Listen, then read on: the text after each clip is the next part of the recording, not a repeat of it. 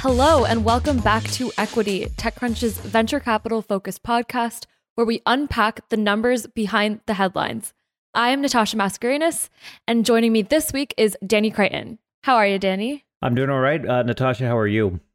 It feels good. I mean, I miss Alex, but it feels good to just have the tri state area here so we can just rep hard together. Uh, one of us lives in civilization and the other lives in New Jersey. So it's uh, always a good oh, uh, no. conversation. We got rid of the Connecticut, uh, I'm sorry, Rhode Island, one of those small states north of New York that doesn't.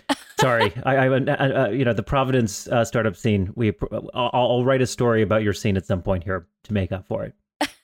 It's where they drink bean juice. That's all I know I, I, I, I, still can't believe I didn't know what bean juice was. We're, we're going to talk about liquid death the... at some point during this. So, talking about bean juice, uh, I think we're going to have a nice uh, symmetry in this episode.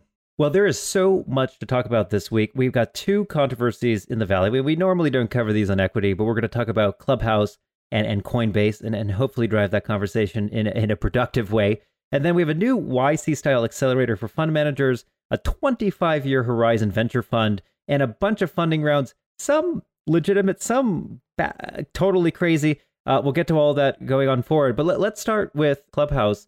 Uh, Natasha, you were actually in the Clubhouse, on the Clubhouse, at the Clubhouse. I don't actually know what preposition we use with this app. Uh, but uh, give us a little bit more about what happened. Yeah, I, I didn't see any other journalists in the Clubhouse. I'll say in but I tuned in for maybe like 10 to 15 minutes. It was late East Coast time, which is kind of the biggest reason why I don't use Clubhouse more than maybe I want to.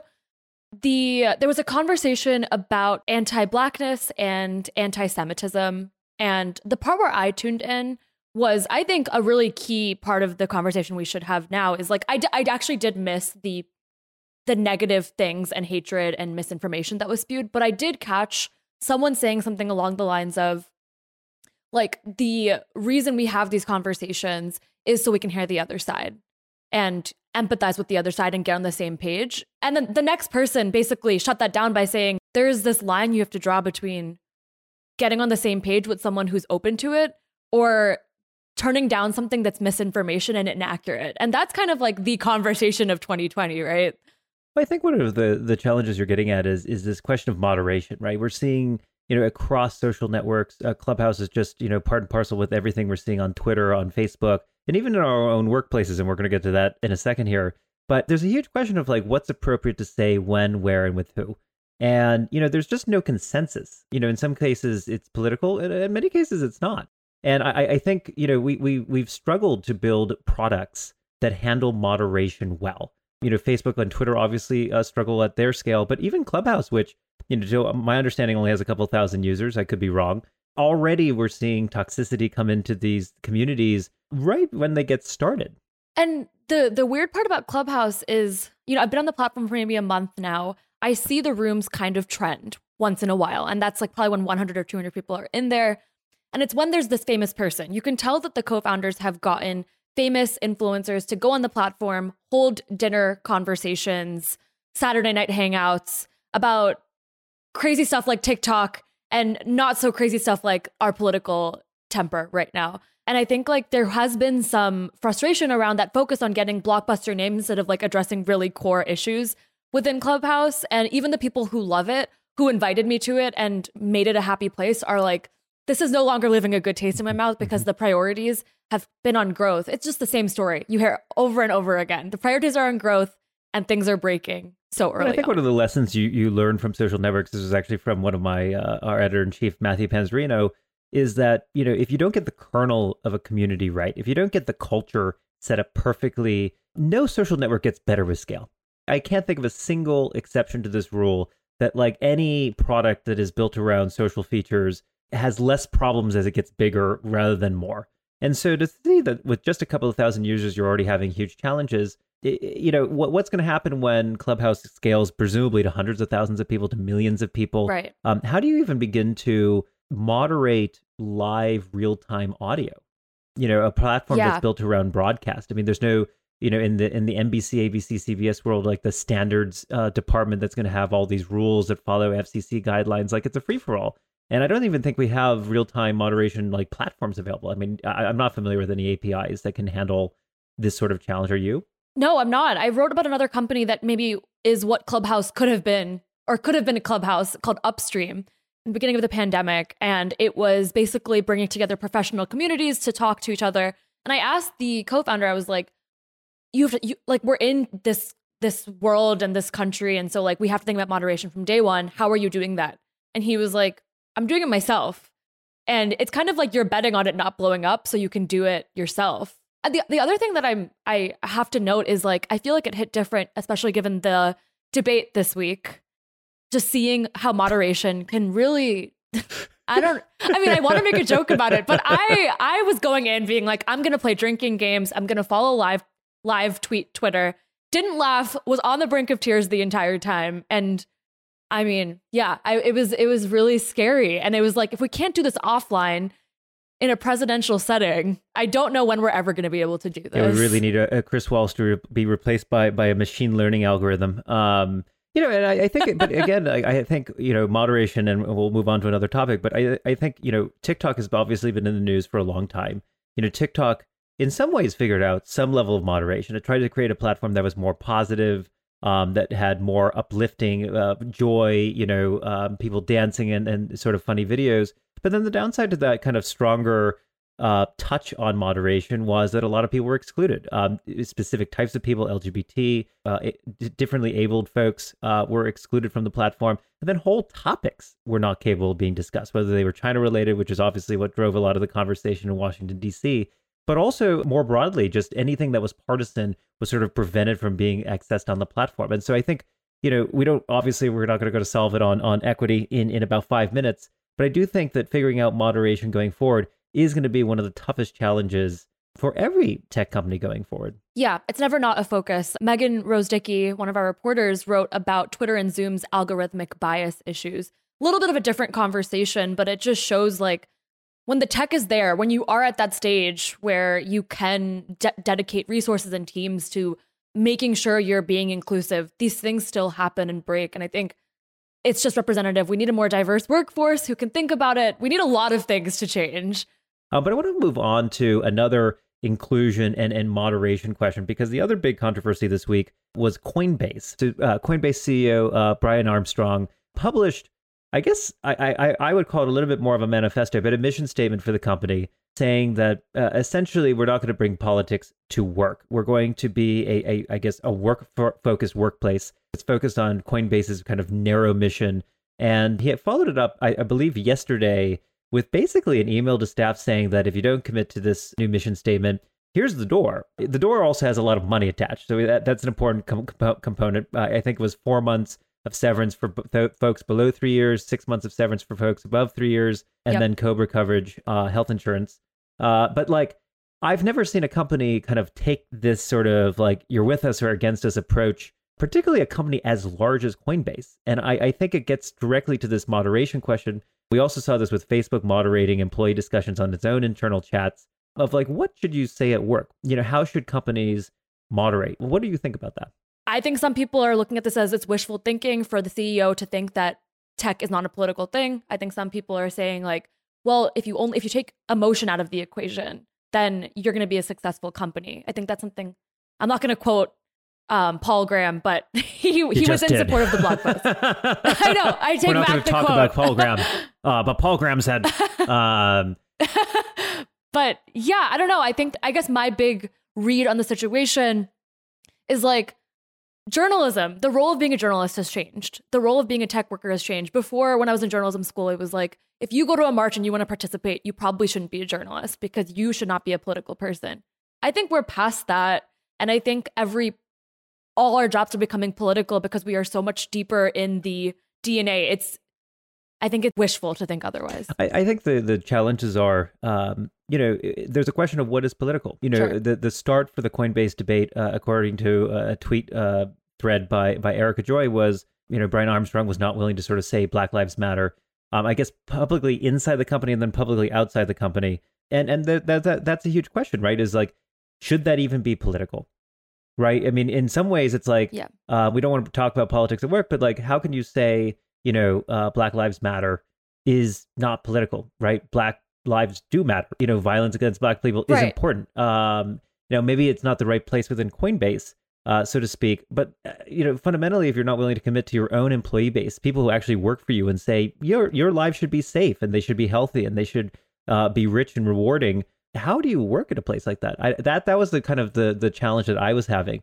And so, I mean, similar to I think Clubhouse, you know, once the culture has gotten to this point, um, both from the leadership and from from the employee base, I mean, again, you have the exact same sort of moderation issue that you have with the social networks. Once you're at this sort of bad, you know, nadir of a culture, what do you do next? I mean, there's no way to kind of fix this. It's not going to get easier as Coinbase expands to more and more people and presume it expands. Now it's now become known as the kind of place that's going to have this sort of culture. Some folks have actually said that might benefit the recruiting. I think in the long term it will not because you're now going to get a much more homogenous workforce who doesn't actually understand the politics. And and fundamentally crypto is a political product. I mean it's it's actually arguably one of the most political products being produced by right. Silicon Valley today.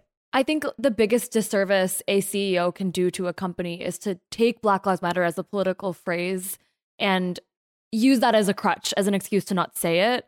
When George Floyd was murdered, I talked to a bunch of VCs about their statements. And I said, like, why did you not use that phrase, Black Lives Matter? And off the record, a ton of them said that we can't use it because, you know, part of Trump's people invests in a part of our fund and we cannot use that wording because it will screw us over with our LPs.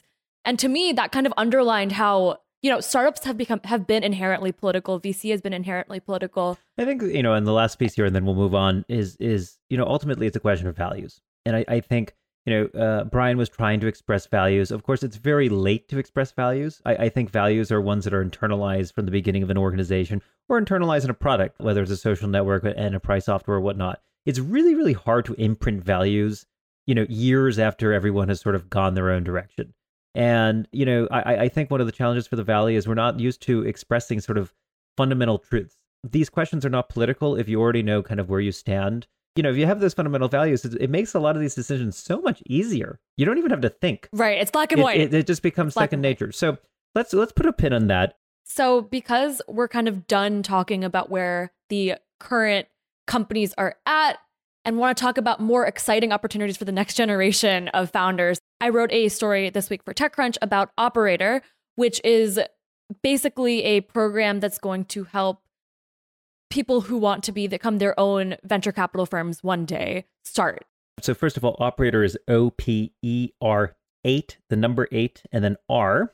So one of the worst It's not even it's not even like deleting letters and replacing the letters with a number. it's a little bit complicated. Right. right. I, I, think they're actually solving something that's really um, challenging for a lot of new VC managers. VC, the actual investing side of VC is not that complicated, right? I mean, you get the term sheet right. There are certain terms that matter. Over time, you get more experience. You, you know, you start to uh, appreciate certain uh, terms more over the course of your career than others. I, I think one of the things though that we don't hear a lot about is like the actual mechanics of building a fund and building a firm are really complicated. There are huge legal questions how you structure the management company, how you structure each fund, whether you structure it in the United States or the British Virgin Islands. Like, how do you even fly to the British Virgin Islands? Should you fly? Uh, do you go to the Isle of Man? like, where, which tax haven is the right one to go to? These are just Danny which questions. Which one is the Mandarin Oriental the best? And I, I think what what operators trying to fill the gap on is to say, hey, you know, you have to figure out HR. You got to figure out finance. You got to figure out, you know, how you do capital calls. You know, how do you set up the wiring infrastructure for this? How do you hire the right kind of partners who are going to fill in the different roles that you need, whether that's marketing, PR, finance, operations, HR, legal? You know, what kind of firms did you work with? You know, all these different services that VCs need ultimately are provided by other service providers, lawyers, accountants, tax uh, prep, uh, preparers. And so, you know, to me, Operator is actually filling a, a critical gap for a lot of folks who you know, are going to go beyond rolling funds, which are sort of default, and you know, AngelList does most of the work. If you want to institutionalize and build your own uh, vehicle, you know, you got to start with the actual Lego building blocks. Right. And I think like often the conversation gets lost in the noisiness of here's how to invest. You can learn that from Substack, as you said, Danny. It's like very easy to learn that. And I think it's smart that operators basing a ton of its content on how to secure and work with LPs and know what kind of LPs are right for you maybe it's not rocket science, but I know for a fact that LPs have not gotten as unbundled as maybe the forward facing VC, what it means to be a VC has. And then a core part of their program is actually they have 50 LPs that are going to be like working with the funds coming out. The first cohort, which grad- which started in I believe June, Their first cohort included people who left their rolling funds, spun out of VC firms, and wanted to start their own, or it kind of outgrew their angel investing needs and have bigger ambitions. And so I think the reason Angel Fund was so successful is like people don't want to think about these nuts and bolts. But, you know, at a certain point, paying AngelList, I'm sure, is not super fun and people want to do their own thing. I also think, you know, similar to the way that startup, you know, building a startup became democratized, we're we're finally seeing the institutions being built to democratize VC. You know, it is an old boys network, literally and, and figuratively, and mostly because, you know, all the knowledge it takes to build a fund is held in people's heads. You know, there are folks who've done it before. And if you have one of those as a mentor, they can solve a lot of problems for you. You know, how do you set up all these different structures? Well, they've done it before and they, they have experience, they have the networks, they know who to have you talk to. But if you're someone new, someone who's not part of the old boys network or, you know, a totally different demographic, you're coming from somewhere else, you don't have access to that sort of tacit knowledge. And so I think, you know, groups like Operator, obviously AngelList with the new rolling funds, you know, they're really democratizing access to to the knowledge it takes to actually build these vehicles and create them as as durable funds for the long term. Yeah. Do, I, am curious, like, do you feel like LPs, from your understanding, LPs are at all reacting to the introduction of new investment vehicles? Are they flocking to rolling funds? Are they interested in, you know, the emerging class of fund managers? Or do you feel like the appetite is more so reserved still for the the old boy network? I think it is changing. I mean, rolling funds are very new, so the LP world works at a speed that is not uh, Silicon Valley speed. Let's just say that. Uh, I, I would bet that the average LP has never heard of a rolling fund. But you know, I was talking to a couple of VCs earlier this week. The discussion was basically like, look, you know, at the end of the day, rolling funds, you know, are sort of the the lean VC fund approach, right? They're they're super easy to get started. You get some friends together, you have some capital to invest, you go. It's still an immense amount of work to institutionalize you have to have a thesis. You have to fit into the buckets for different LPs. So some LPs want early stage enterprise, some want growth, you know, North America, maybe East Coast. You know, you have to fit exactly their sort of portfolio strategies. And you have to get a lot of the legal work out of the way. I mean, if you want to take money from, say, certain pension funds, they have public disclosure obligations. You have to file, you know, monthly, quarterly, or annual reports on time. And if you don't, it's criminal, right? People could potentially go to jail. It's actually very serious. So, you know, when you you institutionalize, I think there's a huge leap still from the rolling fund to that next step. And that's where I think uh, groups like Operator are, are going to go in. But I want to continue because I think, you know, when we're talking about new VC innovations, here's something that I've never seen before. Silver Lake this week announced a new, I guess they, they called it a strategy, but it's essentially a fund backed by Mubadala, which is the Abu Dhabi uh, Sovereign Wealth Fund, that will actually have a 25 year investment horizon.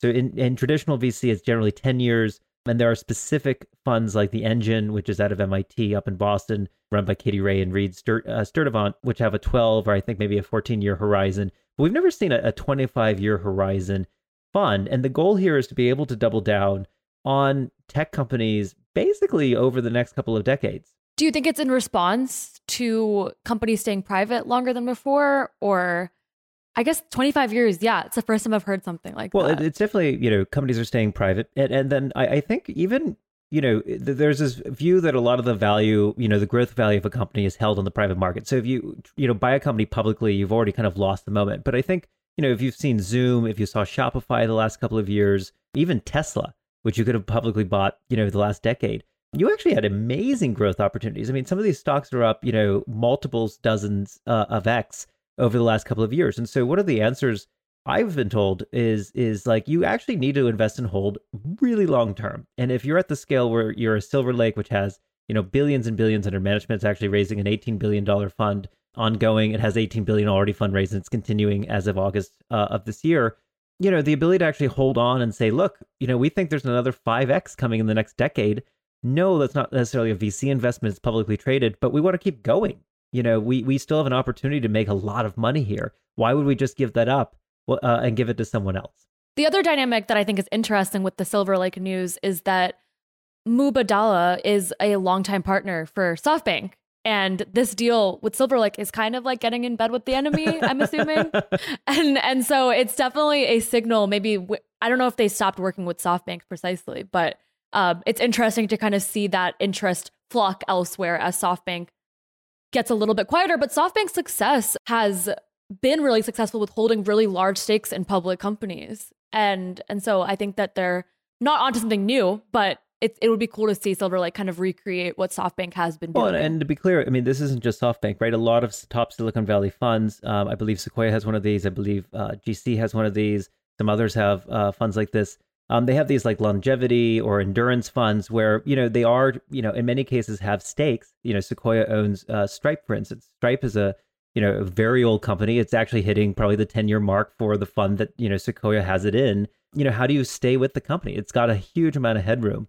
And I think a lot of top funds, I, I think there's at least five or six of these out there these days, now actually do have vehicles that allow them to hold either in per- perpetuity or for an extended period of time. And so I think LPs are just getting more and more comfortable with the notion that, you know, the capital is there. It's going to continue to grow. I don't know how they're going to ha- you know, ha- handle redemptions. So how do you get your money out of these vehicles? That's a huge question long term.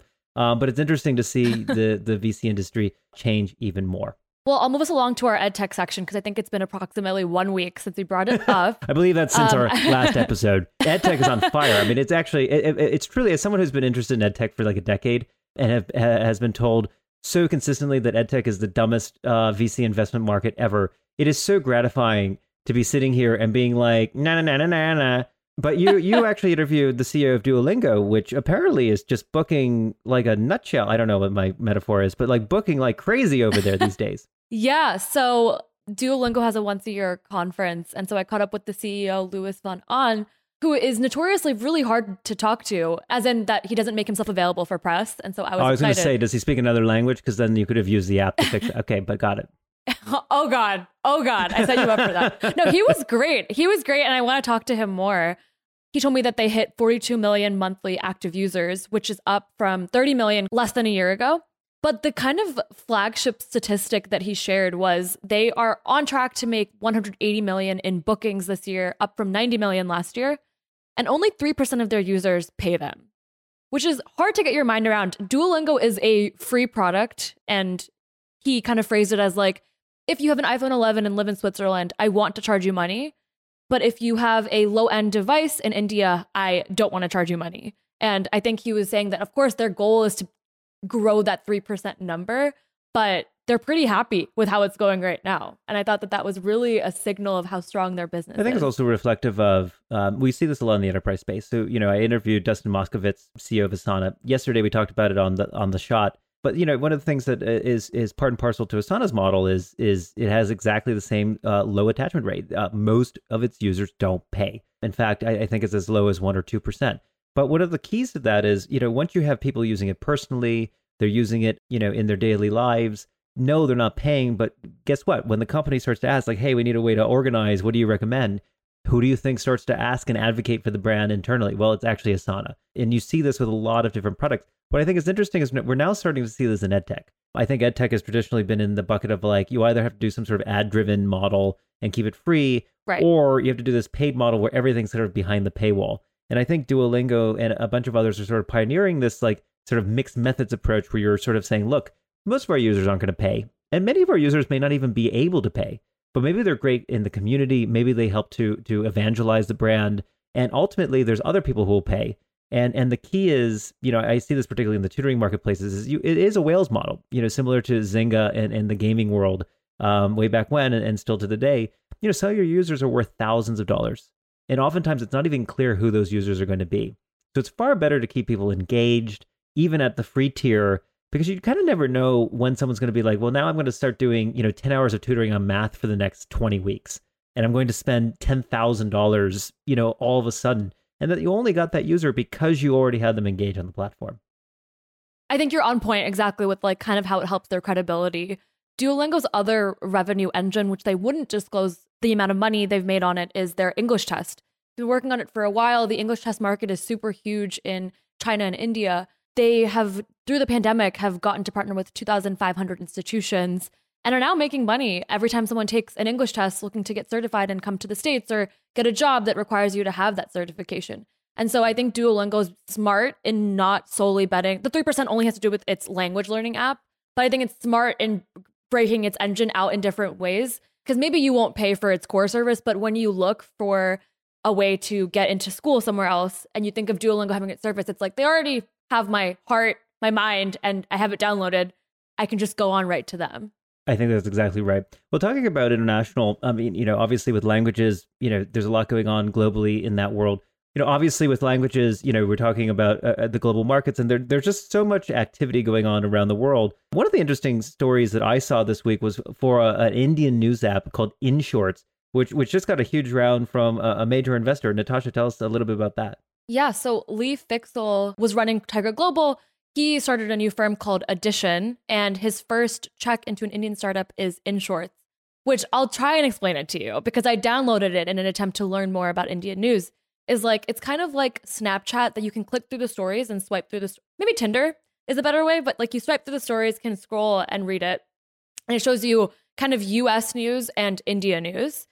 And I'm not a huge fan of it because I think that fake news is obviously a problem everywhere. In India, especially, there's not too much governance around news.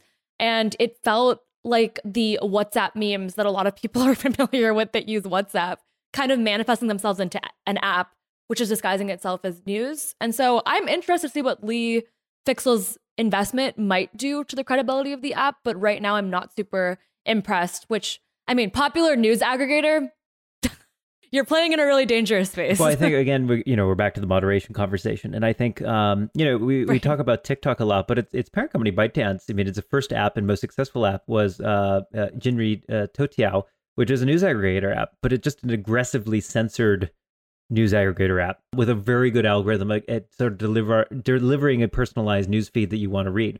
So I, I think it'll be interesting to see you know another company doing it with another format you know in the in the indian market space more for indian americans. We've also seen the juggernaut which is is run by a friend of mine Snigdha and i believe you you've talked to her recently. But you know she's t- taking the uh, subscription approach right? So you know it's, it's just interesting to me to see you know media popping up in all kinds of different communities with different models everything from free to paid. I think that's uh, uh really exciting. Last detail about InShorts is that it is profitable. And so that's another point for well, them a, a profitable, profitable media company. wow that's incredible. Uh, who has ever heard of one of those? not me. Not me. um, all right. Well, with Gusto, we're going to move on to to Gusto. To be fair, I think all their signature email signature lines actually have with Gusto uh, a definition of the oh, word Gusto. Okay, so they saw the opportunity, um, they took it, and now we're taking the um, opportunity. Um, so, so uh, a long time uh, a company that I've covered for many years. You know, they started in the, the small business payroll space, and, and so the, the CEO Joshua Reeves has always been focused on sort of delightful payroll for, for small companies. So think re- restaurants, small consultancies, services in your local community, et cetera, maybe a couple of employees each. What's interesting is that it's now becoming a kind of a full service financial wellness platform for employees. And so with the new product they launched this week, Gusto, Gusto Wallet, the company now offers everything from uh, a cash advance feature to a debit card to a cash account to health insurance and a bunch of other different features. And so what I think is interesting in, in the fintech world is we're seeing more and more companies sort of offering all of the above services. One reason they're able to do that is there's a bunch of platforms that are you know plug and play. You can actually add in a banking API, and boom, you have de- a debit card or a, a cash account available. But the other side of this is is that you know the the cost of acquiring a customer in fintech is so high that if you have a customer, yeah. you know it's extremely valuable, and and you can really extend the the long term value of the customer through these additional products. What's interesting is that almost everyone tries to own the direct deposit payment of your paycheck. Everyone wants that because if your money shows up in that account, that's where you're going to spend your time. And so, what I thought was interesting here is that Gusto, which is at the HR level, right, it sells to companies, not only owns the direct uh, deposit because they are your payroll provider, um, all this stuff is actually offered for free because they're actually selling a sub subscription oh. to the small businesses for payroll. Uh, everything else is sort of an add on. And so I actually thought this was very disruptive to a lot of the startups we're seeing in fintech, where you know they have to acquire a customer, and Gusto is kind of going in through the back door. So I, I thought that was super interesting. I didn't know what your thoughts are, Natasha. They, yeah, I, I feel like they definitely had to make it free in order to lower some of that cost or all the cost of acquiring. I think they probably had no choice. But no, when you were explaining it, the first thing that came to mind is about another company I wrote about called Stackin that basically makes money helping fintech companies get customers. And so that was a big signal to me about your point on how noisy it's getting. You need to do these things because there's so much competition. And then number two, the startup's name escapes me, but there's this new fintech company that's branding itself around we're going to help you and your partner create a financial account. And we're going to take care of couples finance or family finance. And I thought that was also another example of how fintech maybe had to play in a very certain niche field. And now it's just going to go out of the gate swinging at everything because I think consumers are starting to get a lot more comfortable that they don't need to kind of inch in to a product, but maybe you're like, fine, we'll treat you as our fix all. I think that's exactly right. And look, you know, ultimately, I mean, these aren't even neobanks, but in many ways, these are sort of like the network features of neobanks coming together, right? Your your bank, there are now hundreds yeah. of banks, right? You can have it through your payroll, you can have it through um, one of these savings apps like Digit or or Acorns or some of these others. Um, you can do it through your stockbroker. You know, we were interviewing Andy Rachleff at at Wealthfront. I mean, they're offering now a bunch of these sorts of add-on features as well. So so no matter who like kind of offers you a financial service, they are your bank now. And so you know, when I was hearing this, I was like, God you know the banks aren't doing well right now. They have this huge retail footprint, which is basically useless in, in the coronavirus, at least right. in the United States. Um, countries that are managing the, the, the virus better, uh, imagine actually have a little bit better banks. Um, and they're being nailed on investment banking fees, right? So all these trading fees are used to in the IPOs. When you have direct listings, the fees are lower. They're not raising as much capital, so you have this hit on on the investment banking side. So like, I just don't know how the big banks survive, you know. And we're seeing this with Citi with HSBC scaling back their workforces. But I, I just think that there's a right. secular trend where the big banks are gone and we're going to have hundreds. These are the new community banks. It's just going to be digital eh, with the brand that you love. But we're going to have these kind of kind of new wave community banks where there's going to be hundreds of different options available for you to manage your finances. I struggle though because I get excited when I see a piece or when they raise and I'm always like, okay, this makes sense and great, great marketing. But then I'm like, who's actually going to win? What does it take to win? I don't know. And I'm I'm maybe you're not you don't know the answer well, either because if we had the answer we probably wouldn't be podcasting right now. But I just I'm super curious like how do you eventually win? I think uh, well I'm going to move us to our next topic but I'll tell you how you're going to win. You're going to give everyone who joins your fintech app a $95 self-cleaning water bottle because that is apparently what consumers want these days. You know so so Larq which is spelled L A R Q in in the list of names that are impossible to actually spell when you hear them, is a Bay Area startup that is, has sold 75,000 self cleaning water bottles at $95 a pop. They just raised, I guess, uh, a Series A, Natasha. Is that right? Yeah. So they raised a 10 million Series A by Seventure with participation from DCM. My question here is in the pandemic, who trusts self cleaning? I am cleaning everything. I don't want someone to tell me that something's clean. I don't trust anyone anymore. And so I'm just curious how they're selling things because no. Well, and I, I was curious because I don't leave my house. I have a self cleaner. It's called a dishwasher, which, right. which, to be fair, in New York City is is actually an amenity to have a dishwasher in your own home. But I, I'm curious of like, you know, presumably this is for an office environment. Presumably this is for people who are on the go who want to carry water, who you know go to a cafe but don't want to buy you know a two dollar you know uh, plastic bottle have the waste you know eh, for ecological reasons uh, uh plus you know the cost but for ninety five dollars what what does self cleaning even mean here? I don't trust anything. Its total funding to date is fifteen point seven million. And I'll end with a company that's raised almost double that and makes half as much sense. Liquid Death. It is started as kind of a marketing stunt, Santa Monica based startup, and it sells kind of like an energy drink that helps you not be hungover, from my understanding, a repackaged Pedialyte product. Is it water? I actually don't know. I don't drink Liquid Death because you know I, I try to reduce the but, amount of things that are killing me on a daily basis. Um, but apparently, it comes from the Austrian Alps, at least according to the marketing message I've got here. Twenty-three million in effing funding. You know, I, I, I think it's amazing because I think we've talked about a couple of these beverage companies over the years. I, I think we've got like, was it Long Drink? Um, we had a company that had what 150 investors. What was that company? Do you remember this, Natasha? Uh, a couple of oh, months ago, um, House, Haus, Haus, which is spelled H A U S. You know, apparently beverages are in as a VC asset class. I don't understand this at all. I guess I guess ultimately the question is do they get shelf space? You know, are they actually able to buy and get into the retail channel? That is actually part of the magic of Larq is that it, it, it's actually sold, I believe, in, in Nordstrom's and Bloomingdale's. So they were actually able to get sort of premium shelf space in stores that are presumably not open anymore. but yeah, I mean, I'm curious if that's something they even want. Maybe, of course, that would, would help them be successful. But I was just saw that they are just mountain water. They're just mountain Alp water. It's, so I was wrong in saying water. it's a repackaged it's Pedialyte. just water. It's just, it's just water. You know, let me tell you something. You know, we we used to joke that like don't don't try to like forage for gold. Sell you know picks and axes to the gold diggers to go make your money. That's the way to do it in Silicon Valley. The trick is to just sell water at a high price. Okay, it reminds me of what, what I always considered my favorite business, which is Moleskine. If you're able to convince people to pay $20 for a pack of paper, you are a magician. That is startup entrepreneurship, and you have done something really, really amazing. But I think that's going to be our show for, for today. Uh, Natasha, thank you so much for the conversation, and we'll hear you all next week on Monday.